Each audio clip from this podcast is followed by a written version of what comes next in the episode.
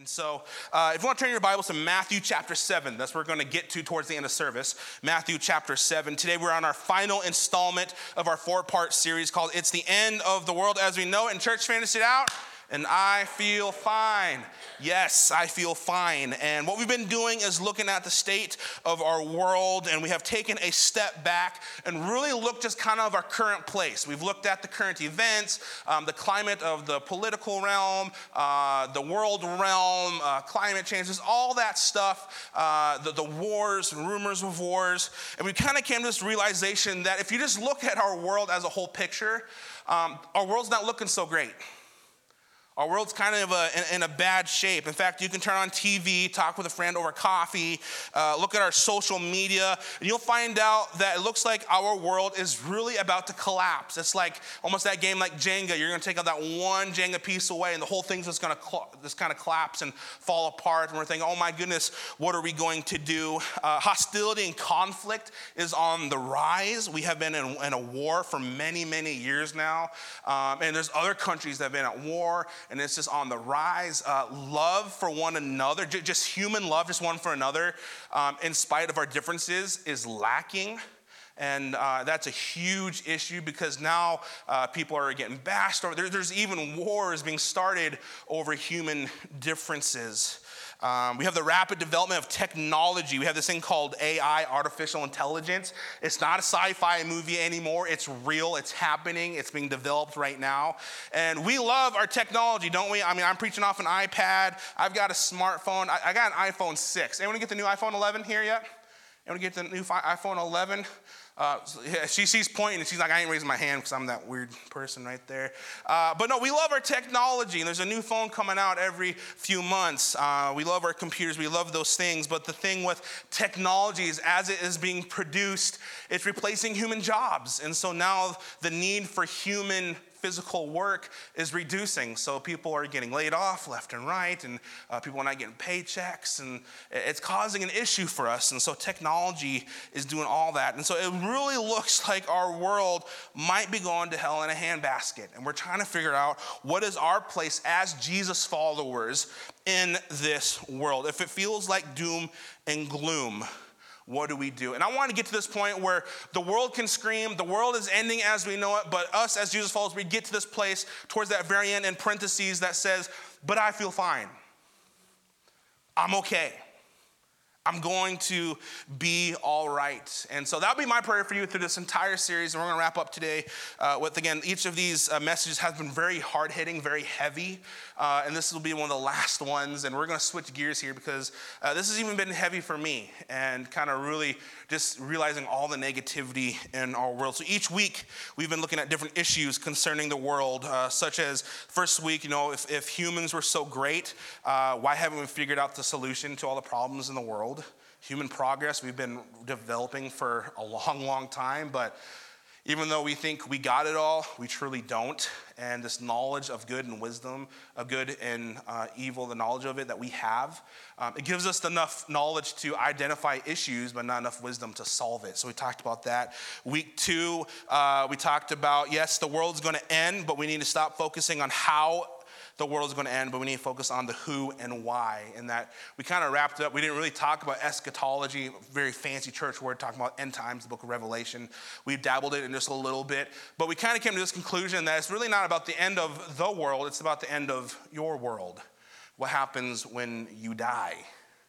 And so we talked about when it comes to the end of the world, uh, your life is hinged on a choice, and Jesus invites you to choose Him. In week three, we talked about the big one uh, how suffering happens to everyone, and it doesn't matter if you're a Christian or not, suffering is going to happen. Um, and Jesus even told us so of times in Scripture, but it looks like when it comes to this wrestling match between good and evil, it looks like evil's always winning. And we concluded that even when we think God is about to lose, God already has the victory. And so we looked at the point where Jesus died on the cross and it looked like all hope was gone and it was just, it was done. But we read the rest of the story. Jesus raises from the dead, conquers death, and it was actually we left on a very encouraging note. And so today uh, we're talking about one more heavy hitter, and we're talking about us versus survival.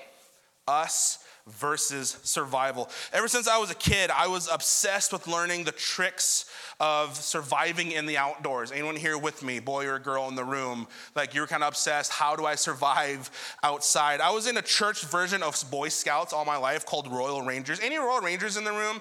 A couple of people. Right on, yes. Over here. Someone over here giggled at me. Yeah, I had the vest, I wore the khakis. I did it all. We didn't sell any cookies or anything like that. But what we did is we learned uh, every time we gathered, uh, we, we, uh, we learned scripture and discipleship and all that. And then towards the very end, we learned like really cool boy stuff like how do you throw a Bowie knife and stick it in the tree? Do, do, not we don't teach this next generation that anymore we, we can't we stepped away from that it might have been a smart move uh, but we, we learned how to throw an axe and handle knives properly we learned how to start a fire from nothing and how to bake potato over coals and all this stuff and that we'd, uh, we'd earn like little badges and, and it was just a really really cool time for my life. So I always loved that. But then as I got older, the TV shows start rolling out, and I fell in love with those. Have you guys ever heard of uh, Bear Grylls? Bear Grylls right? The crazy guy that he just, he kind of get dropped off in the middle of nowhere and teach you how to survive and find help. Another one that I really liked was called Survivor Man. And you guys watch Survivor Man? Uh, where a team would like literally drop him off like from a tragedy. But the kicker was that he was by himself. He had to record everything by himself. And so I thought it was so weird because he hiked up halfway this mountain for one shot and he had to hike all the way back down and grab the camera and walk back all the way up. And it was just this really crazy stuff. And he taught you how to just do some really, some maybe some nasty things sometimes. Like I would never do that. I'd pick death over drinking my own urine, right? Anyone here? Okay, those guys didn't raise their hands. Good on you. All right, you guys can try that. Uh, another show that was actually on the funny side was called Dual Survivor. You guys seen Dual Survivor? It was really hilarious because they would uh, pair up a green beret, so big macho military guy, with kind of a hippie vegan dude. And so they pair him up and say, You guys go survive out in the wild together. And so this guy's learning how to weave baskets and, you know, eating the trees and thanking the trees for their nutrients. And this guy's out there with his like makeshift like Bowie knife and he's just taking on animals and, and they get in arguments. I thought it was hilarious. I don't know if you guys find that funny, but I'm like trying to put two opposite personalities, make them survive together. But then there's this one show that just went completely extreme. And I was wondering how in the world was it going to make it? And it's still on today, and it's such an interesting show. Um, there is nudity in it, and it's called Naked and Afraid. Have you guys heard of that show? It is crazy. Come on, be honest. I've seen the show, okay? But it, it's an interesting concept where, where they get two people, a male and a female, they throw them out in the wild, buck naked, and say, survive for 21 days. Yep, I had the same reaction as you have right now. It was like, how is this going to work? Is this kind of awkward? What's happening? And it's one of the biggest hits now. But our whole world, uh, you kind of look at these shows, our whole world is trying to figure out how do we survive? That's really why these shows are on. The world wants to know how do we survive, and then we have other shows, spin-offs like Doomsday Preppers, and you know how to how to can for the nuclear attack and all this stuff. And so the world is asking, how do I survive? If the economic world collapses, how do I survive? If so and so gets in office, how do I survive? And if we even look even deeper, last week we looked at suffering and we looked at the top search results on Google, and people are looking at all over on how to survive, not just in this world, but how do we survive in the midst of suffering? How do we survive in the midst of suffering? Like, what is my personal survival guide when bumps come into my life? When I hit a pothole, or there's a big cliff in front of me, or a big mountain that I had to metaphorically climb, like how do I survive that? What's my personal survival guide for the pitfalls and bumps in the road ahead? But I want to take that question just a tad bit further for us. Instead of asking, How do I survive? I believe the better question is, Can I thrive? Because here's the thing if you believe in Jesus and you read scripture and you know the Bible, Jesus isn't just about survival for his people. We're not just supposed to scrape by our entire life, that there's actually a part that we can thrive. and have life here on this earth, even though it's just, just for a few moments. Because, again, it's my personal opinion, but I don't think we're created to claw our way through. I don't think we were supposed to do that. Now, we have seasons of suffering. So please hear me this morning. You're not hearing some weird prosperity teaching saying, believe in Jesus and all the bad goes away. That's actually a complete lie. That's false. Don't go to that church. Run away from that pastor. Not good. If I preach that, run away from me. Don't go to this church. It's not good. But I am saying that there's seasons of suffering and there's seasons of prosperity where you can actually thrive. And that's kind of the walk of the Christian life. And especially since there's so many scriptures that talk about having life to the fullest, life of fulfillment, even use terms like I just used, like prosperous. And and and I would have to I would have to ask, like, man, if this world's all about survival, Lord, how do I thrive in this? Because there's a lot of times where I just feel like I'm just surviving. And really, people, when it comes to handling suffering, we're not the pros at this. Uh, we do some not so helpful things when it comes to handling suffering. In fact, here are some four things that I've quickly found that some studies did that uh, these are kind of what people's mindset is when it comes to avoid suffering. This is what they do. The first one is this uh, people have the mindset of nothing bad will ever happen to me. Like they keep, like, nothing bad will ever happen to me. Well, newsflash, bad happens to everyone. I don't care who you are, what faith you come from, what pedigree, how much money you have, bad will come into your life. You guys are dismissed. Be encouraged. We'll see you next week. I mean, Jesus even said that. Jesus said, Know that if you follow me, expect the trials, expect the tribulations, expect the issues, the problems that come in your life, and don't catch them you off guard. Don't be surprised by them. It's going to happen. The second mindset, people have this mindset to avoid suffering, is the rules of suffering don't apply to me. Like you think you're an exception, it'll happen to everyone else, but not you because you're you. And that is true to a point. The rules don't apply to you until they do. It's almost like going over the speed limit. Everyone does it. I do it all the time. Says 75, I'm going 80. Happens all the time. And there's some states where I get away with 80. There's some states I get pulled over for doing 80 in a 75, and they tell me, hey, um, we don't go by the whole five mile margin. The rules say 75, so you better go 75. You see, the rules don't apply to you until they do. So you can eat as much food as you want to and think, I'm gonna be, my health is gonna be all right, it's gonna be great, until it's not. You can make the choices of sleeping around with everybody that you want and say, I'll be fine, I'll be protected, I'm okay, until you're not. The rules don't apply to you until they do. The third mindset is I can control my life well enough to avoid pain.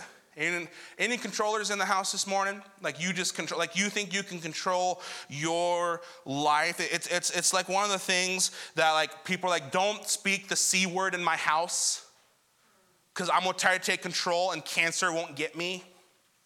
Right? Like, don't speak bad health or that bad juju will get all over me. Like, I don't need that right now. You know, we know people like that, right? Don't speak that. Don't speak it. Don't, almost like if you say the word, it's going to happen. And what they're doing, they're trying to take control to avoid that pain, and that mindset is false. It's not going to help out. The fourth one is this um, if I'll obey God, then I'll be exempt. And again, if you hear a pastor preach this, don't go to his church. You hear me preach this, don't go to my church. Because if you obey God, guess what? It's going to happen. And I would dare say, even more. Man, I, I signed up for Christianity so I have a good life, an easy life. Well, no, because as soon as you sign up, you have a big old bullseye in the back for the enemy to run after. He's going to do everything he can to destroy your life. And so just because you obey God, it doesn't mean you will be exempt. In fact, this is total nonsense because when I read the heroes of faith in the Bible, every one of them went through seasons of suffering, every extreme suffering. And really, this is what we call religion. That we, it's kind of the mindset if I obey God, God will take care of me. That's actually the definition of religion. I will obey God, God will take care of me. And in fact, what we believe is that, hey, God loves me and so I want to be with God. God loves you so much, I want to do what God wants me to do. Because we operate out of love, not for our own selfish ambition. And that's those the difference. So those are kind of the mindsets. And maybe some of us we fall in those categories. But all these tendencies really point to this one thing. We focus on the thing you can't control. Ignore the things you can control. When it comes to our suffering, we focus on the things you can't control. Ignore the things you can control. Like, we get so upset with the guy at work or the traffic of the day and the weather, right? We get upset with those things. I use the analogy because this happens every, almost every single Sunday, is we'll go through McDonald's and I'll order our family the food. And my wife is a very plain eater, so she always gets a number two plain with cheese. That's what she gets every time. I make sure I want a number two plain with cheese. Sir, I don't see it on the screen. Can you put number two plain with cheese? I mean, sir, you do not know my wife. If you do not make it plain, it, it's not going to be a good, godly day. And so I kind of nail it. I'm kidding. She's not, she's not like that. And so we get the food, and it's almost like a wrap. And I think, babe, you need to check your food. Is it number two plain with cheese? You need to check it. I'll be fine. No, babe, you need to check it. Is it number two plain? We get all the way home. She opens it up, and guess what? It's a number two pickles, onion, mustard, everything on it. Suffering.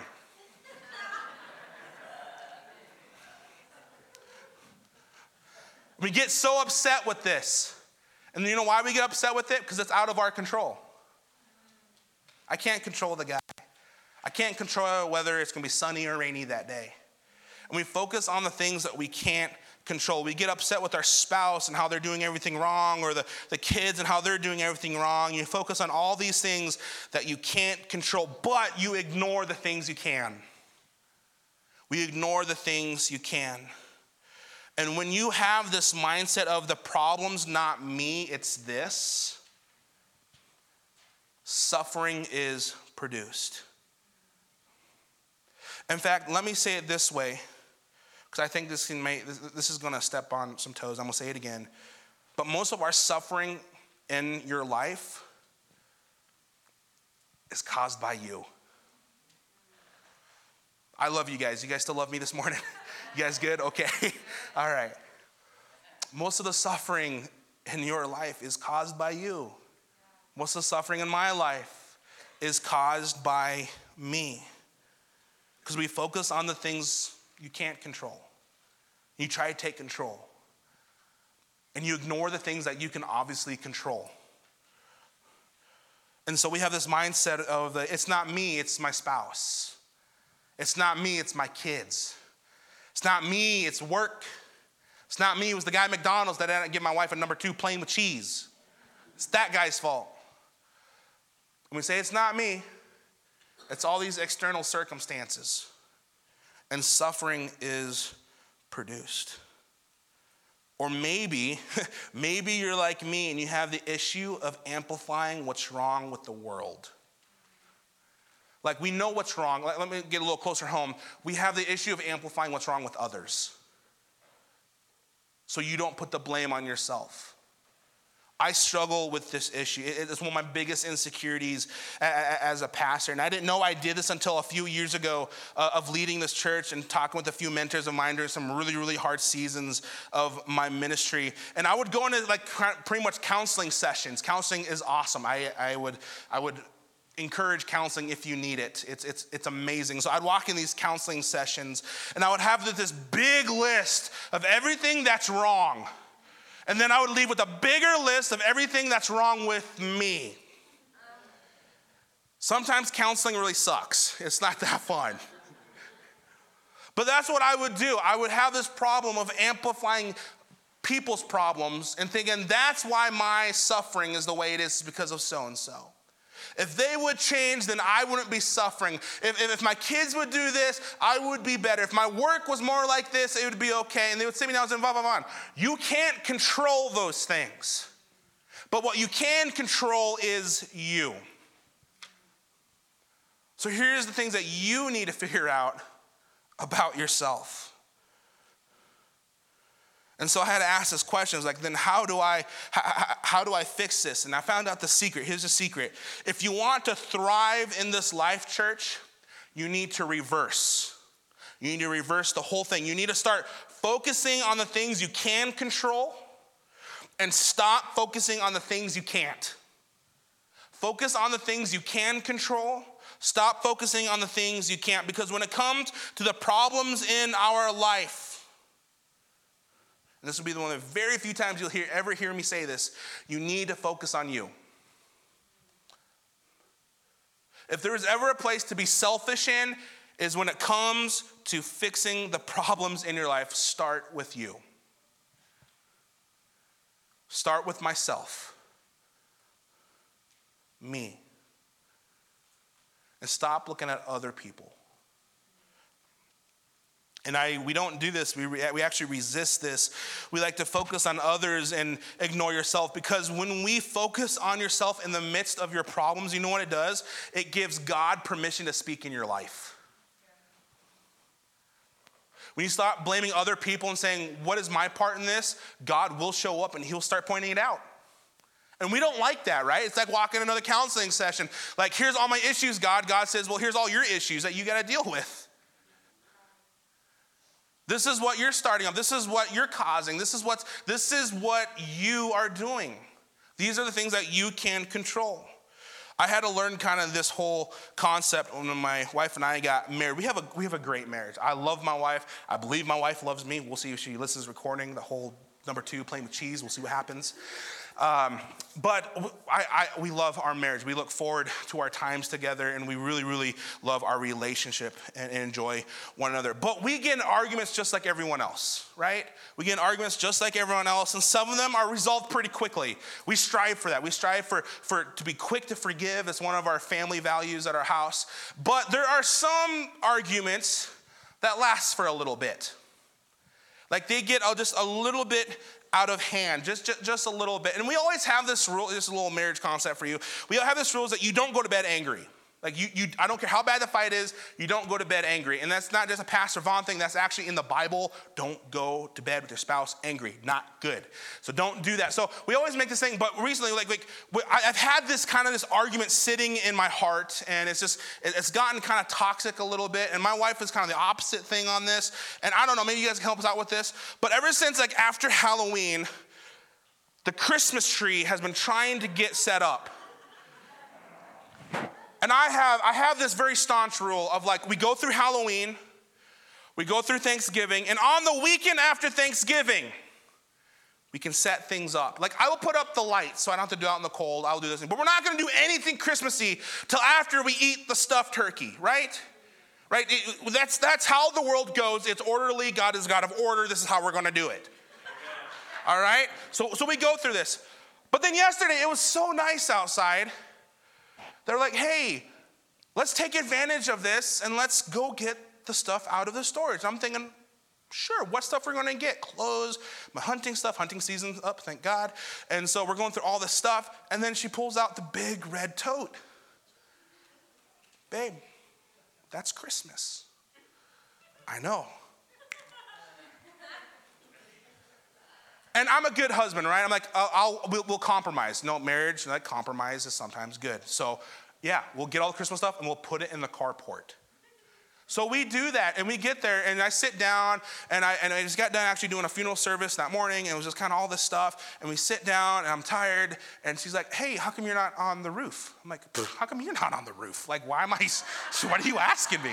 She's like, "It's so nice outside. Why won't you like? Why, why won't you put up the lights?" And I'm like, because it's not Christmas. We're not gonna be that odd guy that puts up everything before we eat the turkey. And so this is kind of a thing that we go through every every year. And so we, we go through all of this, and I have no idea where this was going. That wasn't even in my notes. But we get in like arguments like that, and that's a funny one. That, that, that's a really, really funny argument. But then we do have some really heated arguments where we just shut down and we're quiet. And we get really, really quiet. And that's kind of my thing, because I don't like conflict. but I, I, I shut down and be quiet, and she gets shut down, and she, she, she gets really quiet. And I like to say we're, we're trying to, we, we get quiet because we're looking at ourselves and trying to point, like, where can I, where, and what we're doing, we're quiet because we're secretly yelling at the other person. But we don't yell, that's not what we do, we just get really quiet. but there's a point in my quietness that the Holy Spirit speaks, and He starts replaying the whole conversation. And He highlights different things, like, remember when you got a little snippy and you said that?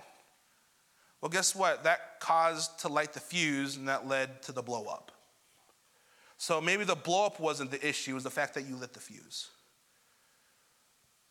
And man, that is that is God coming into your life where you start focusing on yourself in the midst of your problems. God will reveal those issues. And He's saying that's something you can control.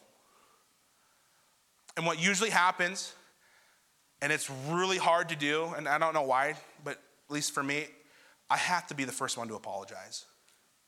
Because more times than not, it comes back to me. And that's the same with most of our suffering in this room. It usually comes back to us.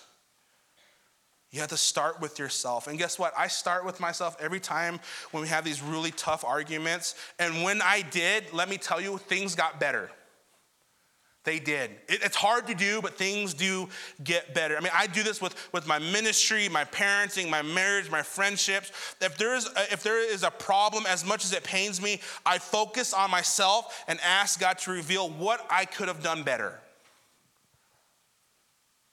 Where can I develop? What things can I control? And God will show you that you should have done this instead of that. And this is why, church, and I don't want to sugarcoat this, and I want us to know that most of our suffering is produced by us. You can blame all that you can blame. You can blame your work, your spouse, your kids, but it doesn't matter because you can't control those things. But most of the suffering is done, is produced by the things that we can control. So open your Bibles to Matthew 7. If you're there, awesome. If you don't have your Bibles, um, you got there in the notes. Some of you guys are thinking that's a really long intro, Vaughn. We're finally getting to scripture. No, we're fine. We're okay.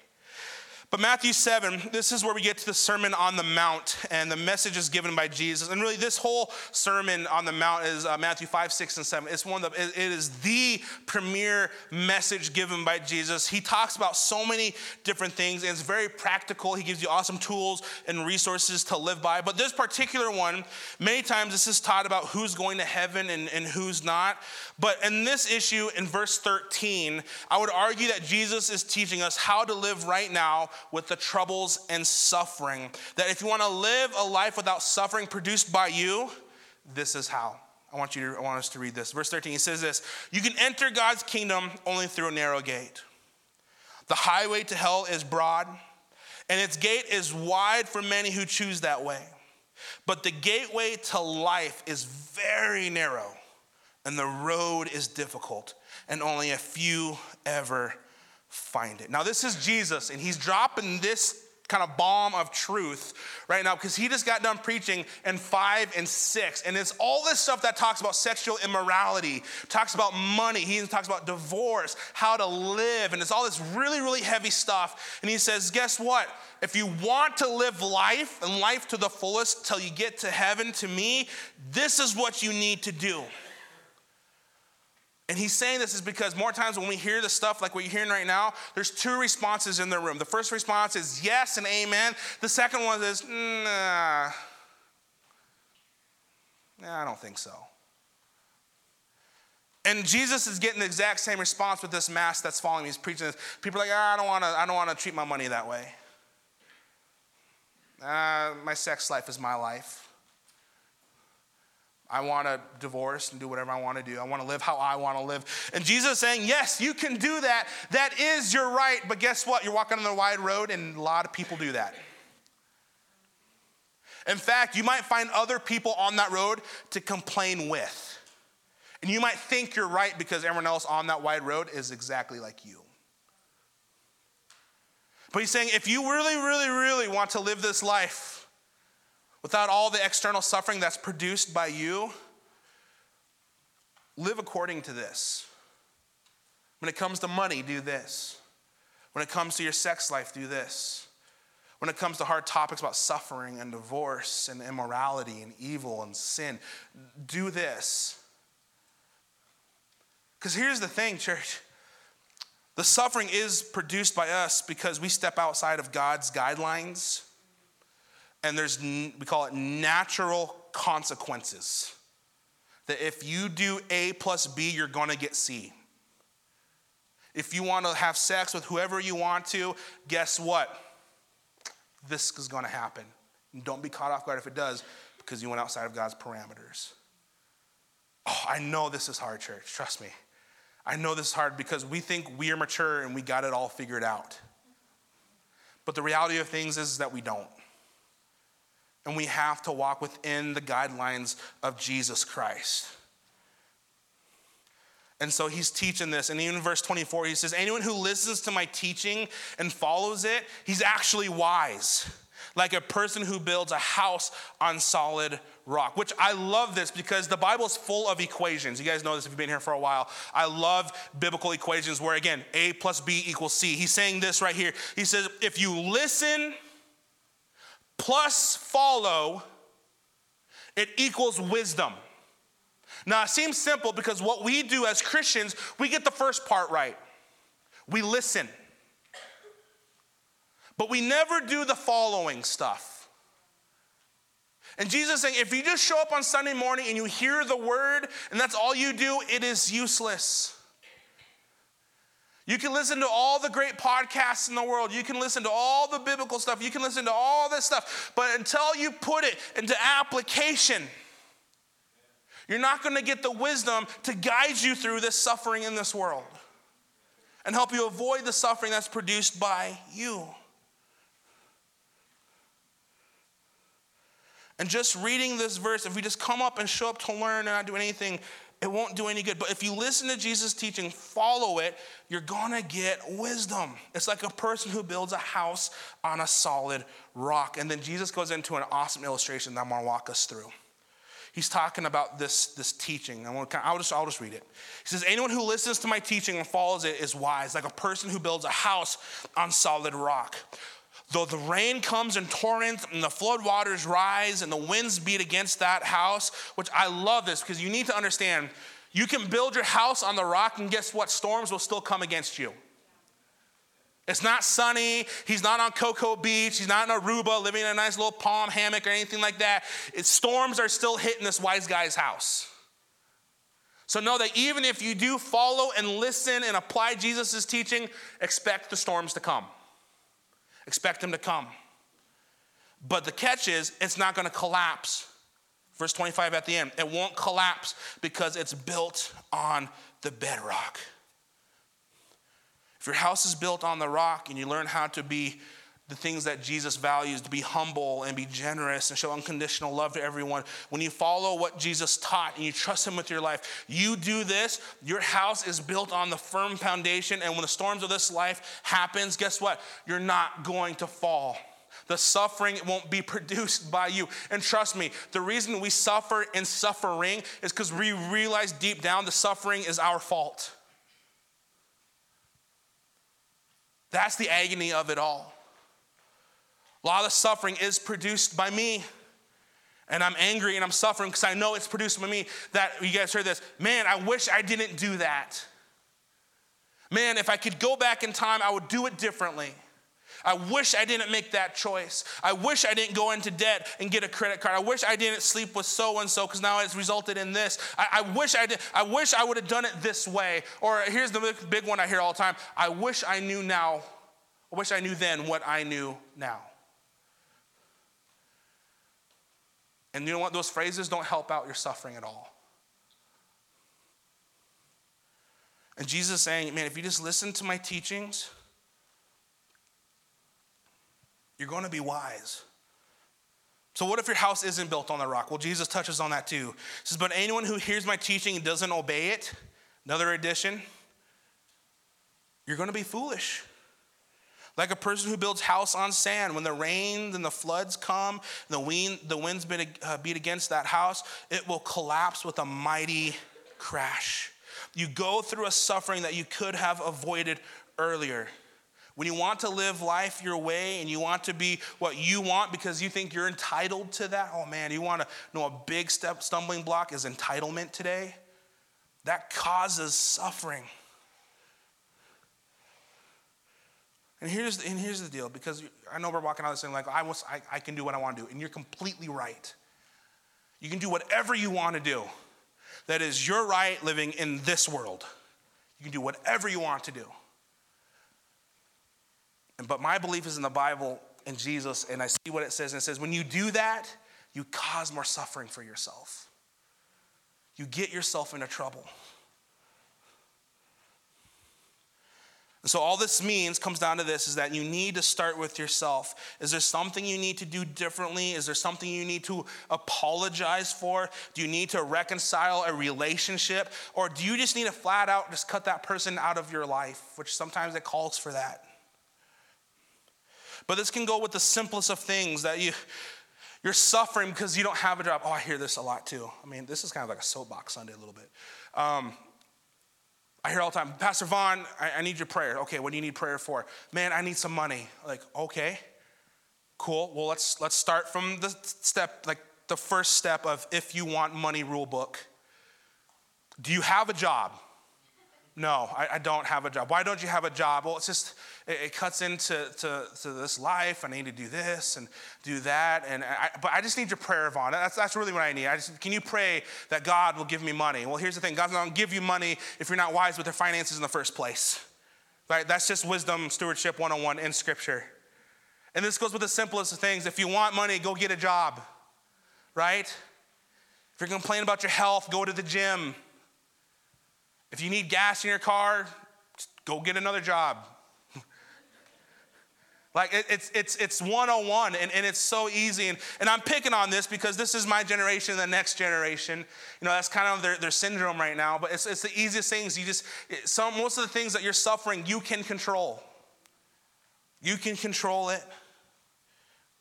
And so I would say this act on what you can control, trust God with what you can't. Act on what you can control. Trust God with what you can't. Jordan B. Peterson, he's a, a Canadian uh, doctor. And he says this. It, it's kind of it's not a lengthy thing, but we're going to wrap up here. But he says this by Jordan uh, B. Peterson about suffering and the things that we can control. He says this: Pay attention. Fix what you can fix. Don't be arrogant in your knowledge. Strive for humility because totalitarian pride manifests itself in intolerance, oppression, torture, and even death. Become aware of your own insufficiencies, your cowardice, malevolence, resentment, and hatred. Consider, oh, this is a very strong word, but consider the murderous of your own spirit before you dare accuse others, before you attempt to repair the fabric of this world. He's saying, start with you, stop blaming everyone else. Maybe it's not the world that's at fault, maybe it's you.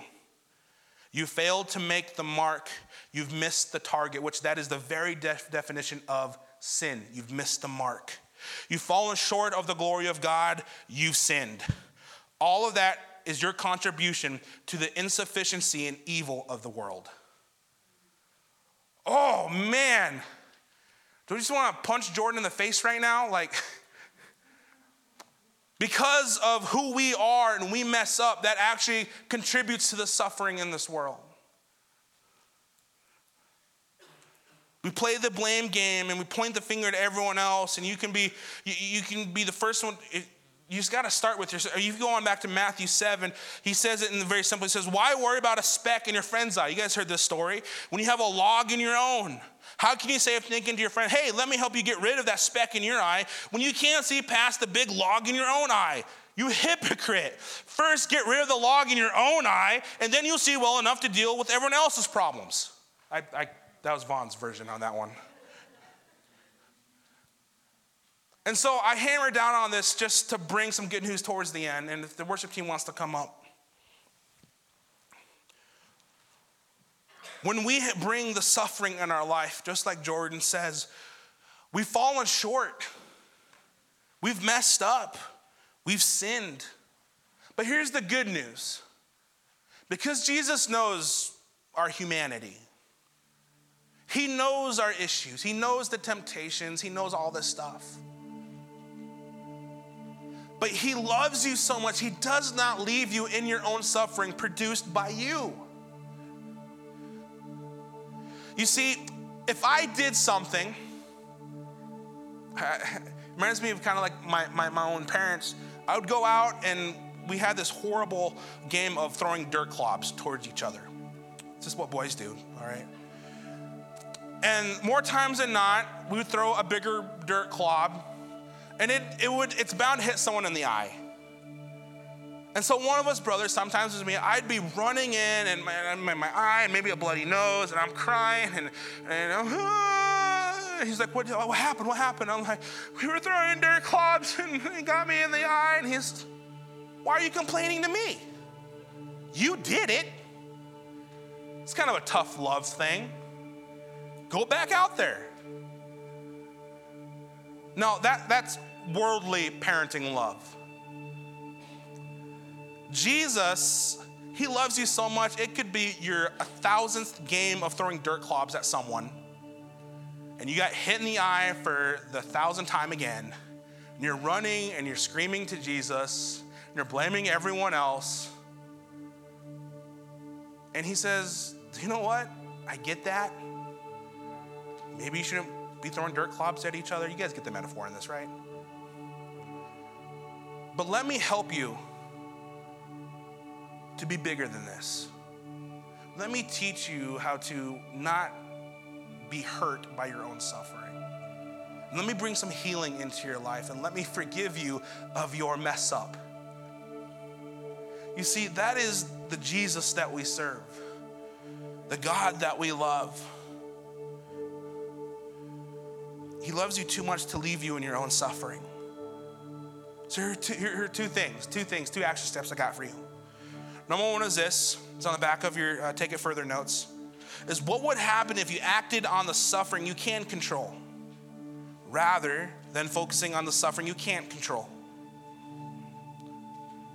Number two, what would happen if you started praying about what you can control? It takes it a whole new level. You guys see that? What happens if you start praying about the things you can control and trusting God with what you can. Because guess what? You can't control your coworker. You can't control the workplace. You can't control this town. What you can do is trust God with it. Stop making it your problem and give it to God. In fact, God's the only person I know that wants your problems. Because I sure don't. but God wants them. And He wants to give you the solution. Church, if, if you go here, you walk this narrow road that Jesus talked about. Because some, some of us right now, you're feeling so crushed because you know the suffering you're in. You know the issues that you caused, and you realize the, what it produces. And you know you're wrong and you need to correct some things but you're so scared of what would happen if you bring it to Jesus and you bring it to light. Let me be honest with this next part. It is going to be painful when you ask God to come in and give you a solution to your problems. Sometimes that more, more times it means confessing to the person of what you did or being the first one to apologize, and it is painful. But as soon as you do that, it gets better. Read James 5, and James 5 talks about that. It gets better. So if you can do this with me, if you can bow your heads and close your eyes.